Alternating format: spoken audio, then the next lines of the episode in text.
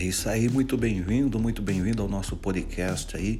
Estamos iniciando aí nesta plataforma aí e nós queremos deixar aqui alguns direcionamentos que vêm da parte de Deus orientando a tua vida para que você possa cada vez mais ser fortalecido e mostrar que você foi chamado para dominar e não ser dominado. Você tem que ter a plena convicção que você foi chamado para dominar e não ser dominado.